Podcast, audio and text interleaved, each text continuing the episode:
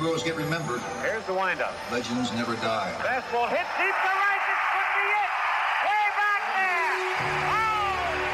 Oh, Welcome to Hardball.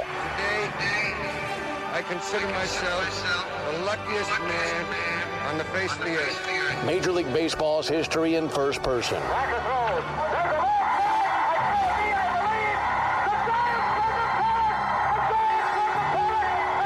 Conversations that span almost 20 years It is 9:46 p.m. with the men who saw and made that history, Sandy into his windup. Here's the pitch. many of whom are no longer with us. Swung on and missed a perfect game. Stories from the 1930s High fly ball going deep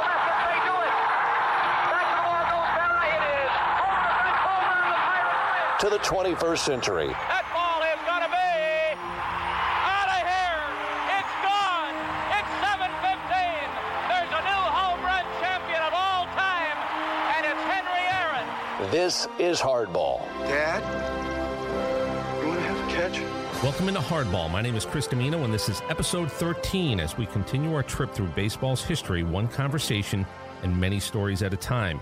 Thanks for finding us, and I hope both you and your families are safe and well during all of what is going on in the world today. I hope this episode and others here help fill some of your day with good thoughts thoughts of not only the game, but of what is to come on fields everywhere sooner instead of later. I want to thank Keith Ippolito, the man who works both the opening and close of these. And I love our texts and phone calls that come after we discover that a player, of course, had a song written about him by none other than Jerry Jeff Walker in this case, and the highlights that need to be included to round out this podcast. So thanks again, Keith. If you are new to Hardball, the goal was never to offer up Q&As, interviews, depositions with these men. It was to find some of the best to ever play the game and talk to them about their personal trip from somewhere USA, or in some cases from other countries, to that first day in a Major League uniform and stadium, the people they played with, against, and the games and moments they were involved with. These are conversations that, when done well, there is no phone line separating me, our guest, and most importantly, you. Today, we're going to travel to Texas, a first ballot Hall of Famer who threw up some numbers that will never, ever be touched. Lynn Nolan Ryan Jr. was Texas born, Texas bred, and well, you know the rest. And if you don't think where he is from didn't make him in large part who he is, you don't understand how he was raised and who he is to this day. If you don't believe that working a paper route between 1 and 4 a.m. with his father from the ages of 8 to 18 doesn't mature you and create a quiet drive and personal responsibility, just wake up and walk around your neighborhood at those hours for a week and see if you want to do it for a second. How Texas is Nolan Ryan? There are not one, not two, but three different statues of the man throughout the state. They do it big and they hold proud to their own. So, where does Nolan Ryan fall in a conversation of how great was he and how does his greatness compare to the best to ever play?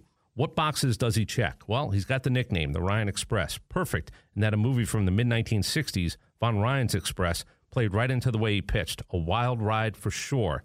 Check the movie out and watch some highlights of Nolan. Records, he just doesn't hold them, he owns them. When it comes to records, most sports names and numbers need to be written in pencil. Nolan Ryan's name is etched in stone when it comes to some of his. The fight for all time. Strikeouts 5,714, all time walks 2,795, seasons played 27, no hitters 7, one hitters 12, two hitters 18, and three hitters 31. Wild pitches 277, 50 more than knuckleballer Phil Niekro. 11 strikeout titles, four of them after his 40th birthday, and 383 in a season will be standing after every stadium we know today crumbles. 24 seasons of 100 plus innings pitched, and a couple of handfuls more. Every one of those fights is for second place. Ryanitis, the sudden I don't feel good, I think I'll take the night off disease was a real thing. And please remember this. He accumulated these numbers in an era when guys didn't strike out 100 times. That season he struck out 383, 1973, 10. 10 American League hitters struck out 100 times. That number's over 100 now. The argument against Nolan Ryan as an all time all timer well, he never won a Cy Young Award. He finished second once, and that's it. Only seven postseason starts, one World Series game appearance. I will counter with this his number has been retired by three different teams. He owns the distinction of being the New York Mets' worst trade in franchise history this side of Tom Seaver because that one was much more sentimental on top of everything else, including abilities. When fan voting for the All Century team was a public referendum on your thoughts on players and their all time place in the game's history, Nolan Ryan got more votes than any pitcher. And while it was a popularity contest every bit as much as a scientific poll, it does mean something. Here's my summary of the man's time on the mound. Nolan Ryan was no drugstore cowboy. He's the real thing. And while I don't believe he is the greatest pitcher of all time, his career and time spent 60 feet and 6 inches away from the 1,417 different hitters he faced was truly the most fascinating. Here you go Lynn Nolan Ryan Jr. It takes a madman to run this gauntlet of death. It takes guts and glory, arrogance and fury. It takes the man they call Von Ryan. Well, our story starts in Texas. It's always fun to talk with a, a legend. know, Ryan is a legend, and uh, I had a lot of battles with him. I, I actually faced him 91 times, and uh, he struck me out 13 times. Okay, he walked me 19 times. He was scared of me. Here it is. He strikes him out. Second time Blackwell has struck out, and that's the fourth strikeout of the afternoon for Ryan, and he has tied the all-time strikeout mark in the major leagues. Number 3,508. Uh, the one story I remember about Noe was the night before the strike in 1981. I was sitting on a, a National League record, Stan Musial's record, and I got a hit off him the first time up. And the next three times he struck me out, and I didn't even swing at a pitch. And he just took his belt buckle and said, you're not going to break that record off me. And I had to wait 56 days to break the record. The one-two pitch strike, three call on Mills, and there's the record breaker. So Ryan strikes out Tim Blackwell to catch Walter Johnson, and he strikes out Brad Mills to own that record all by himself. 3,509 strikeouts for Nolan Ryan. Tonight, joining me on Hardball, Living Air Classic Legends of the Game, a gentleman as we make our pursuit to speak to every living Hall of Famer, Nolan Ryan. We go from four to three after speaking to him tonight when the Texas Rangers in town. Very fortunate to catch up with him tonight as he spends some time in Texas itself. Mr. Ryan, how you doing this evening? Everything's good. Well, I appreciate your time. I know you don't do a lot of these, and uh, and very much appreciated. I'm sure from the baseball fans around the Atlanta area. Well, glad to do it. Uh, there's awfully uh, good fans in Atlanta. Yeah, and obviously your career. You know, we try to avoid the most obvious things, and really just going to look back a little bit as how you got started and some of the people you perhaps played with and some of the signature moments. But I find it most interesting. You're the youngest of six. One of the stories I read is, were you about seven years old when you got that first baseball glove? Well, I have a brother that's seven years older than I am, and so because of his interest in sports, I was able to tag along with him and his friends, and that's where I developed my interest uh, in baseball and, and other sports. And uh, I was on my first organized team at seven. In the Texas area, how did you actually follow the major leagues, or what was actually the way that you got information about what was going on around the majors? Well, the in those days, Houston was a AAA uh, had a AAA ball club, which were the Houston Buffs, which was the uh, St. Louis Cardinals AAA farm club. So we were able to pick them up on the radio, the Cardinals, um, with their 50,000 watt station.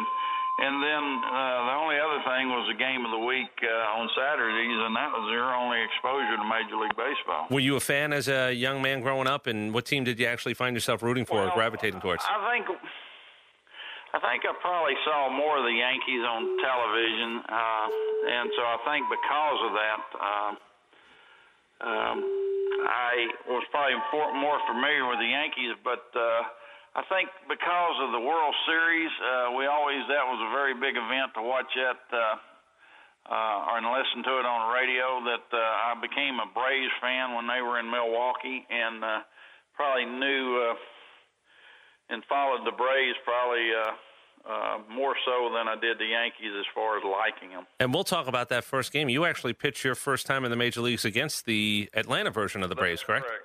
And we'll talk about that lineup in a few minutes. But one of the other things I find interesting when you have the arm you have, I guess a gentleman by the name of Red Murff was a, was the guy who scouted you first and foremost. That's correct. He saw me as a sophomore in high school and and uh, followed me. Uh, probably didn't miss he or his bird dog scout didn't miss, but maybe ten percent of the games I fished after that. Once he saw me in, as a sophomore in high school. How many other scouts actually came around besides uh, Red Murff? Well, my senior year, uh, there were a lot of scouts that came through, but a lot of them didn't didn't really like me because I was six two and weighed 150, and they just thought physically I wouldn't hold up. What kind of arm are we talking about back in high school? I mean, I know there's no. I guess your high school coach may comment. We didn't really have a radar gun, and he didn't know how hard you threw till he went to a game in the Astrodome and saw Larry Dierker throw. He's on record as saying, "Well, heck, I think Nolan throws just as hard as that guy, if not harder." Well, you know, everybody asks me about uh, how hard did I throw, and I always tell them, well, I was pre-radar guns, and, and so you know, it's it's hard to say. Red Murphy had, had seen me pitch as a sophomore, and he told our high school coach that uh, he'd been to the uh, Astros game and saw uh, uh, Jim Maloney and Turk Farrell uh, face each other, who were two hard throwers, and he said no one throws as hard as they do, if not harder. And so, uh, you know, I found that pretty hard to believe being uh, at that age, but he was convinced that uh, I had a major league arm, and he followed me very closely. Now, when you throw as hard as you do, and you have again some control issues, there are some stories, and I don't know what's fact and fiction. Uh, but was it true? Did high school players? Was there ever really a moment when a high school play, player refused to bat against you, or is that one of those stories? That's what happened. We were in a uh, the final game of our district, and whoever won that game was going to go to uh, go into the state playoffs. And uh, the first guy up, I hit him in the helmet and split his helmet, and the second guy I hit him in the arm, broke his arm, and the third hitter up. Uh, that's when the coaches would uh, the your coach would coach third base, and he went down and asked coach not to hit, and uh, that is true. I was very wild, and we played night games under bad lights, and so uh, I don't blame them for not wanting to hit. Now, how much of an advantage is that for you as a pitcher at that moment? Well, I think it's an advantage if you can get uh, the ball over because at that point in time, those guys don't want to hit, and so they're going to uh, give you as much of the plate as they can, and uh, that pretty much takes their aggressiveness away. Now, how, how did you last until the eighth round of that draft? I'm blown away that more people at least. You mentioned your size, but when I see an arm like that, how, how is it that you actually last that long? Well, I think you know, obviously it was uh, it was uh, before guns, so they were just strictly doing it off visual. Mm-hmm. Uh, we were a um, 3A school, which was a uh, fairly small school in Texas. Uh, and I think that uh, the scouts looked at me and they just saw such a rough talent, and they they probably felt like, well, physically and gonna hold up. He's got a great arm, but uh, he's so far from being a, a, a major league pitcher that they probably didn't uh, project me to ever get to the big leagues. Now, going in the eighth round, I understand you actually make some at least alternative plans in case this baseball thing doesn't work out. Well, you know, I asked for the college package and, and stuff like that because, uh, you know, I had no idea either whether I was major league uh, material or not, and, and if I had any any chance of getting to the big leagues. I was so far removed from that, so uh, I felt like you know if if baseball doesn't work out, then I need to be able to fall back on something and and uh, have life after baseball. One of the other things I find interesting is I've talked to so many gentlemen uh, from your era and even before that idea of okay, now it's time to sign that first professional contract. A lot of times it's done at the kitchen table. Uh, was that the scenario and scene when you actually made that decision to well, sign? No, that's because uh, in uh, that that period of our society, uh, you know, where we sat down at, at dinner time at, around the kitchen table, in most households, uh, you didn't have formal dining rooms. Mm-hmm. Uh, in Alvin, Texas, and so uh, everything was discussed and uh, done at the kitchen table, and uh, this was no different. What did your dad think about this whole opportunity? Well, I think that uh, he probably thought it was a uh, an opportunity for me that uh, very seldom do a, a kid get a, an opportunity of that nature. And I was the last of six children, and I had two sisters in college, and I think my parents were in a position that even on a baseball scholarship that I uh, that financially they weren't going to be able to uh, afford three kids in college at one time. And may I ask, sir, what did it actually cost the New York Mets to, to get Nolan Ryan to become well, their property? The um, incentive package that they uh, they gave me, and with the the uh, college uh, money in there, it was around twenty thousand dollars. And w- in Alvin, Texas, what is twenty thousand dollars actually in the mid '60s?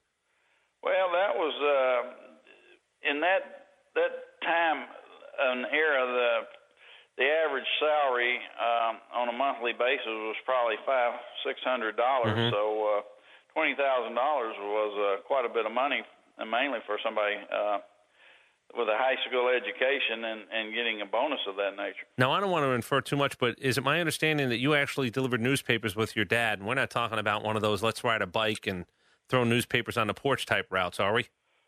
Right. What we were we uh, we had a distributorship of the Houston Post in uh, our community, and we threw 1,500 papers every night, and they came at one o'clock in the morning. So every morning we were up and met the truck, and the papers came in, and and uh, we rolled and threw the papers, and uh, would on weeknights get to bed around four, back to bed around four four thirty, and on uh, Sunday mornings because of the Sunday paper, we probably wouldn't get back to bed till five thirty or six. Fair to say that a work ethic is created pretty early in the Ryan household. Well, uh, that's what we knew was work, and uh, and obviously that uh, the influence my parents had on me, and I think uh, uh, my four sisters and brother uh, was that. Uh, you know that was just part of life. We all had jobs and we worked, and we understood that uh, to be successful, you had to work and and uh, apply your trade. And so I think that that was instilled in me at an early age by my parents. Was there ever a moment when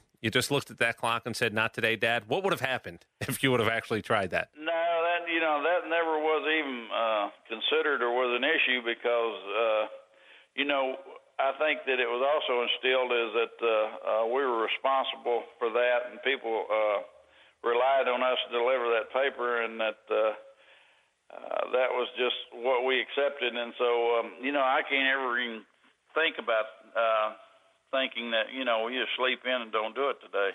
Now you go to, you go to the minor leagues. Obviously, your nocturnal habits might be a little bit different than some of the guys that are playing minor league ball with you. But you're not in the minor leagues all that long. We mentioned in '66 you come up and you actually have your first appearance in the big leagues against the Atlanta Braves. Well, that's correct. My um, I signed a oh towards the middle to the end of June in '65 and played uh, oh basically two and a half months in uh, rookie ball, and then my first full season was '66 and went to Greenville, South Carolina, and uh, pitched there, and the season was over at the end of August, and then uh, uh, got called to the big leagues and and uh, faced the Atlanta Braves in relief uh, uh, my first time out, and then started game, and uh, then I uh, left the ball club to to uh, enter Alvin Community College, and Mhm. uh, I tried to go home in the in the off season and, and get as much education as I could.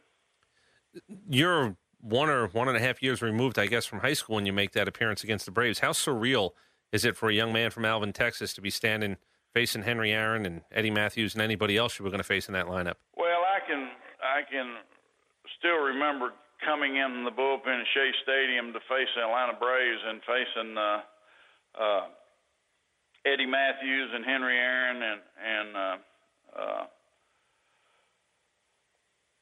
Lou and uh, Carty and and Joe Torre was on that team, and so I can remember. Uh, not being that far removed and having their baseball cards, so it was quite in, intimidating. And being in, in A ball, and then coming from A ball to there, and having no idea if if I had what it took to get those guys out or not. So, needless to say, uh, uh, I was uh, pretty scared about the whole situation and uh, and pretty much intimidated, not knowing uh, uh, how to pitch them. And so I went out there and, and just threw the way I knew how to throw, and and uh, uh, the first major league home run I ever gave up was to Joe Torre.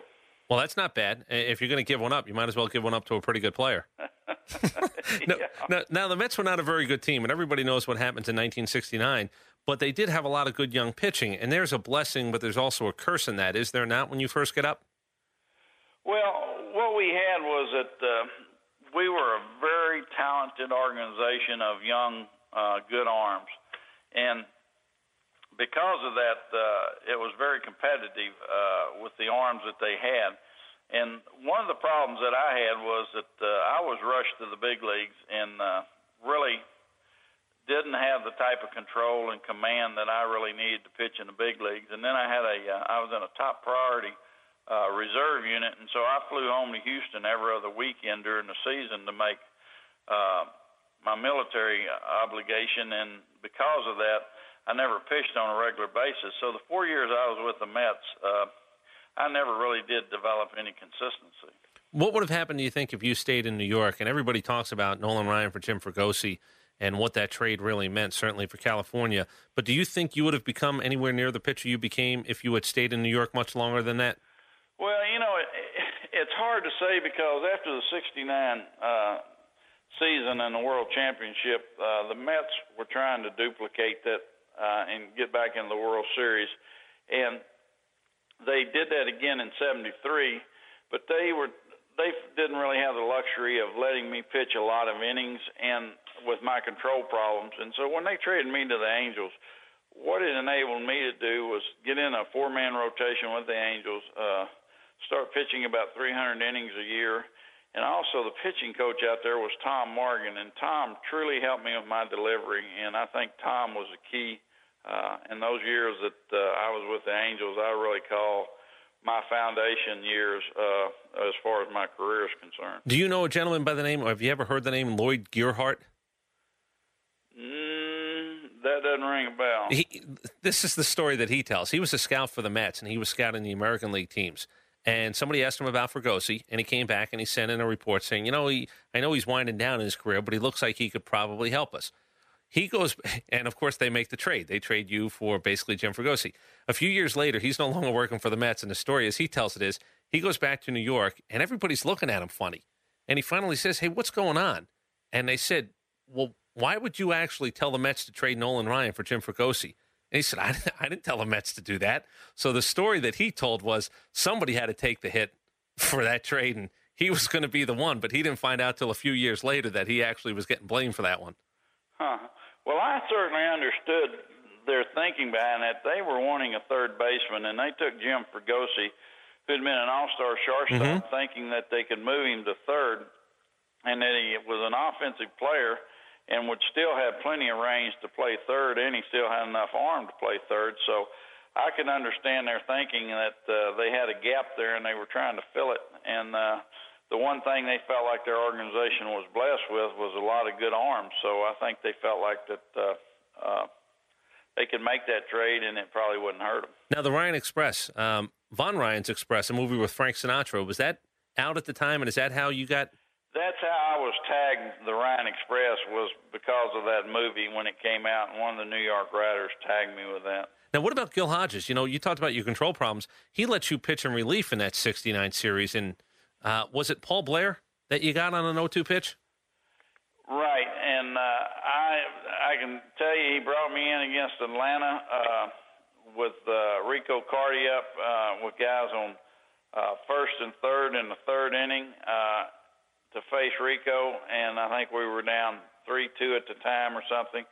And uh, why he did that, I don't know. I guess it was a hunch that uh, if I was on, then uh, you know that uh, I might be successful. And then he did the same thing again uh, against Baltimore. And it worked out.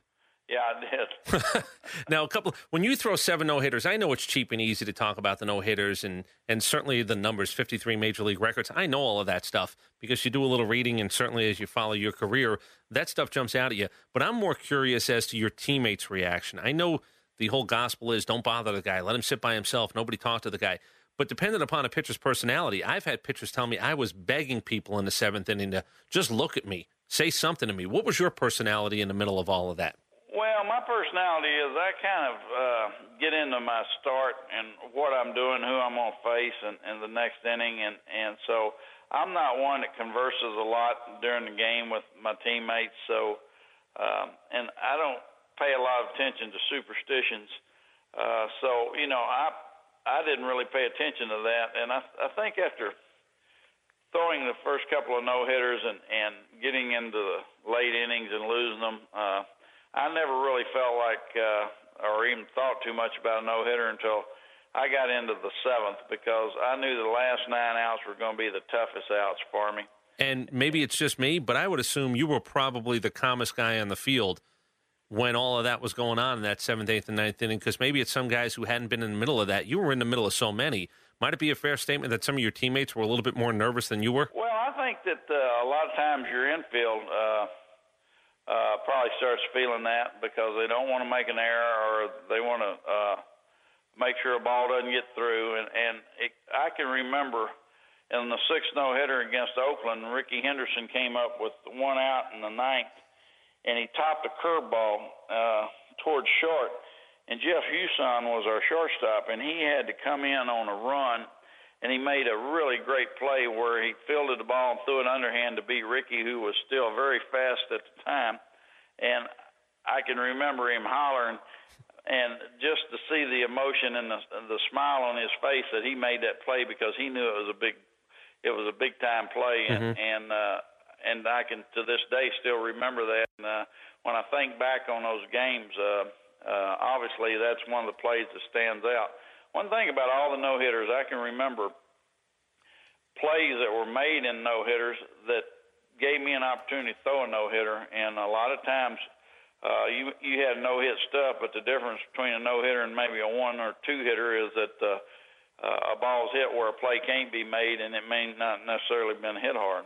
Now, you mentioned no hit stuff. Obviously, when you go to the mound, one of the good things when you're not having great control, infielders and outfielders get a little bit fidgety. When you get that under control, when you find out that, hey, maybe it's in California, I can throw strikes and I can get people out and I can even toy with them a little bit, I'd imagine the guys behind you understand that not only can something special happen tonight every time you take the mound, but it's the idea of being on your toes because you're going to be around the plate and you're going to give them a chance to not be wandering mindlessly uh, in their heads. Well, fielders are going to uh, respond to the type of game their pitchers are pitching, and if they're standing out there and a guy's uh, three one, three two, uh, two and zero on hitters, all you know, practically every hitter. Those guys are standing around an awful lot, and and uh, it's hard for them to keep their concentration, their intensity. So when a pitcher is around the plate and they know things are happening, and uh, then I think it it uh, it helps uh, the fielders uh, to concentrate and to, and to have that intensity level that they need. I, I also have to ask a couple of true falses. Norm Cash. People have told me I wish there was a photo. Uh, the at bat. If I just mention Norm Cash, what's the first thing that's supposed to come to mind? Well, naturally, it'd be uh, being the last out of the second no hitter and coming to uh, uh, the plate with the uh, uh, table leg. Now, are there any, are there any photos of that? Well, you know, I, I've never seen one. I don't know that the photographers knew what was going on until the uh, umpire threw the made him throw it out. Now, you mentioned you're into your game and it's a little bit stoic, but did you even crack a smile at that moment? Well, you know, I knew Norm and I knew the uh, uh, character that he was, and and I was a, uh, a Norm Cash fan, so uh, I also knew that he was a tough out, but uh, uh, I knew the lighter side of him, but. Uh, no, because that was my second no hitter, and it, you know, uh, is a very against a very uh, a very tough, uh, predominant left-handed hitting lineup. So uh, I probably don't think that I found that real funny at the time. now, what about Pete Rose? The night that he ties the National League hits record, you uh, you decided, or it certainly seemed you made a conscious choice not to give him a chance to break that against you. Well, you know, Pete. When I think of Pete Rose, I think of Pete as the uh, ultimate competitor, and uh, he was hard for me to strike out. He was such a battler; he'd do anything he could to put the ball in play. And so, after he tied Stan Musial's uh, National League hit record, and I struck him out the next three times. I don't think I ever did that before, and I never did it afterwards. And he was a good breaking ball hitter, and then for him to strike out the last time on three straight curveballs, uh, that was a very, on a personal basis, very special evening for me. And then to watch Pete out of frustration beating his bat on the ground, going to the dugout and breaking it, and then getting in the dugout and turning and saluting me, that was one of the probably highest compliments that uh, I received as a as a competitor from a competitor. Well, that's the full range of emotions from a baseball player: the frustration, but then he also the tip of the cap to the guy who did it. Yeah.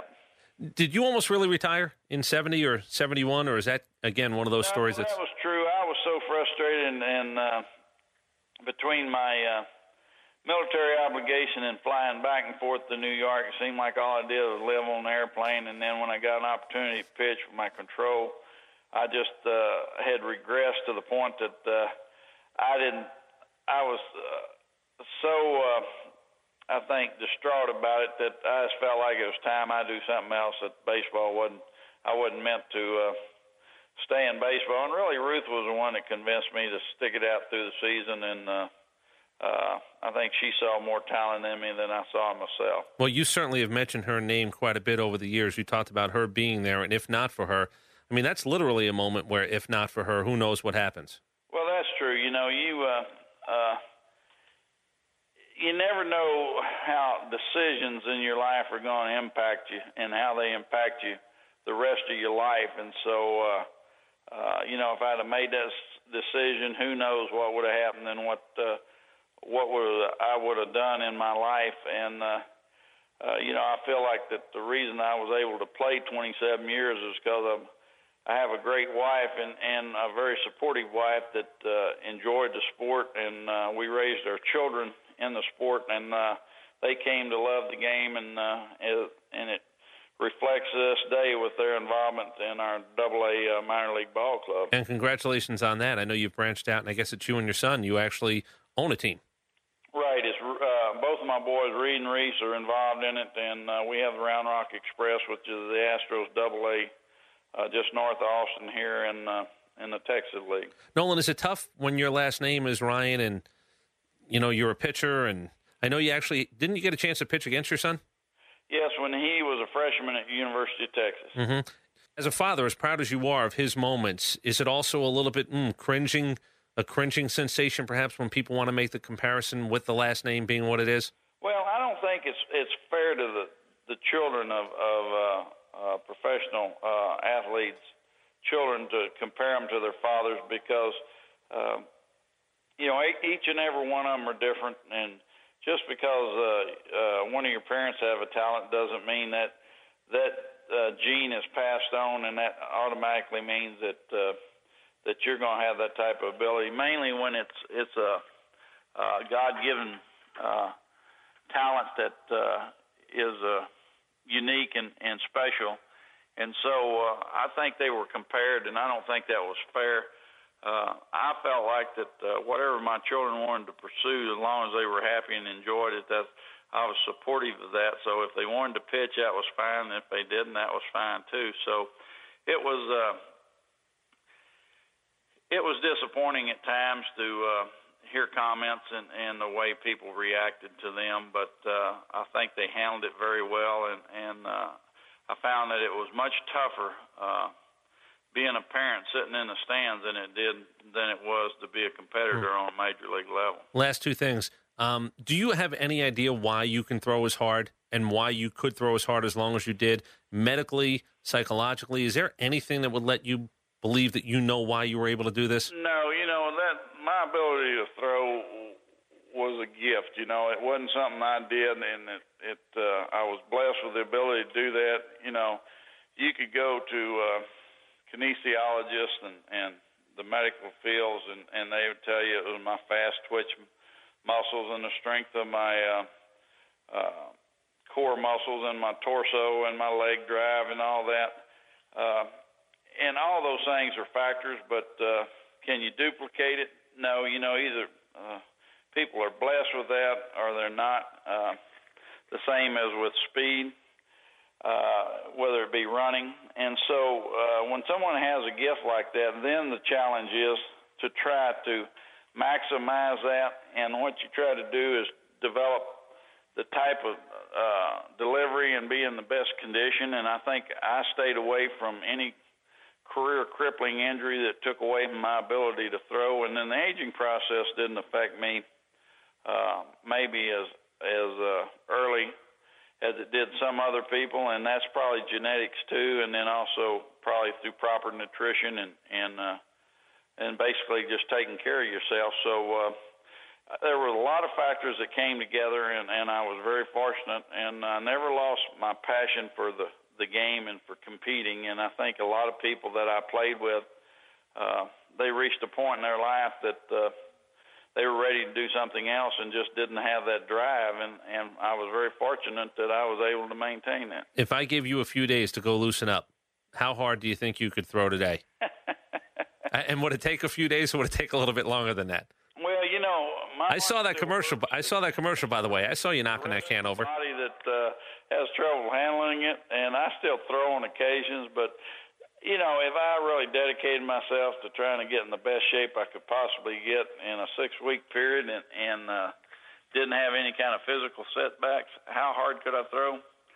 I don't know, but the way my arm feels, I would think uh, uh, somewhere in the high 80s, probably. I don't know. That would be just a uh, a rough guess, and Nolan Ryan sitting here telling you that. now, you could still get major leaguers out, then, is what you're telling me after six weeks. Let me well, just. I don't know for how long. But you could do it. I mean. Well, you know, it, it, you know, that's the, the one of the. Uh, unusual thing about our sport is is by the time you get the game figured out and know how to pitch and, and all the things that you have to do, then you're too old to do it. well, you defied it for a long time. The last thing I look at everything on your resume. Honestly, is it disappointing that there weren't more World Series appearances? Even getting more. I mean, you got a ring as early as 1969. And when you say, "Well, I'm going to pitch until," well, heck, what year was it? 1993. Yes.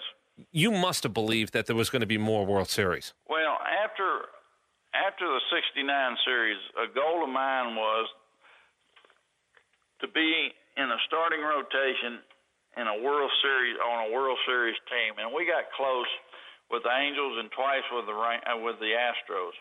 Uh, got within a couple of pitches of uh, going to the World Series, but it never happened, and that shows how tough that is. Mm-hmm. And and it was disappointing that I didn't get an opportunity on a personal basis to to pitch in another World Series. But uh, I feel very fortunate that I I was on that Met team that uh, experienced that, and I wouldn't trade anything for it. And uh, so, you know, I uh, encourage guys that uh, that I played with that uh, uh, when you get that opportunity, you need to cherish it. Well, Mr. Ryan, I appreciate the time that you spent with us tonight. As I said, I know you don't do much of this, but greatly appreciate it. I know a lot of baseball fans are looking forward to, you know, talking to me about this after they actually hear it on the air. So I just wanted to thank you. I know things are going really well for you. You're actually you're a working ranching man. You just don't have land. You actually work your land. Well, you know, I enjoy uh, I enjoy being outdoors. I enjoy the the cattle business, and uh, we have a beef business, so. Uh, I'm very involved in it, and I enjoy that, and it's very rewarding to me. And uh, it's uh, uh, a good time to visit because of the Ranger Atlanta mm-hmm. series going on, and and uh, I appreciate uh, uh, you giving me a call, and I enjoyed the visit. Well, thank you very much, Mr. Ryan. I saw your wife actually found a notebook. You were a man who knew what he wanted pretty early in life. You wrote five goals down, and you you hit a bunch of them on the head. Did you not? I mean, well, you know, that was one of the things that I heard that you're supposed to do in early age is write down what your goals are, and uh, uh, it was kind of interesting. Uh, 10 or 15 years later to go back and review that and, and uh, see what you had accomplished and uh, uh, what in those days you thought uh, were important. Well, it's funny. I said it on the air just today, not knowing if we were going to do this. Um, you know, I've always had, I hope, the utmost respect for military people, but I have a newfound respect. I just became a homeowner fairly recently, and I have a piece of land that's the size of a postage stamp. But when I actually tried doing something to it, turning some dirt and planting a few things and praying that it would grow, all I know is this if my family relied on me for the food on the table tomorrow, we'd be in a whole lot of trouble and we'd be hungry. Well, I think if they relied on you, you'd get a lot better at it. well, nice of you saying so, sir. All right. Nolan, thanks very much. Have a great night. Thank you. Take care. Bye. Bye. George W. Bush hoping, like all of us are, that Nolan Ryan can get his 300th victory. The question is, will he complete it? And the answer has been given.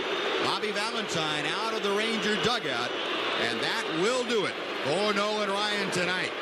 Arnsberg's pitch, fly ball, center field. This should do it. Pettis makes the catch, and Nolan Ryan and the Rangers are victorious. Nolan Ryan, his 300th career victory, and you can charge up the bus for Cooperstown. Nolan Ryan officially has had his ticket validated. We went to uh, clubhouse and went to the coach's room and, and did the uh, the scout report. He just told me you put fingers down and I throw it, and you follow me, and we're going to have a good game. The Express has done it once again. Stars at night are big and bright. Deep in the heart of Texas, the prairie sky is wide and high. Deep in the heart of Texas, the sage in bloom is like perfume. Deep in the heart of Texas reminds me of the one I love. Deep in the heart of Texas.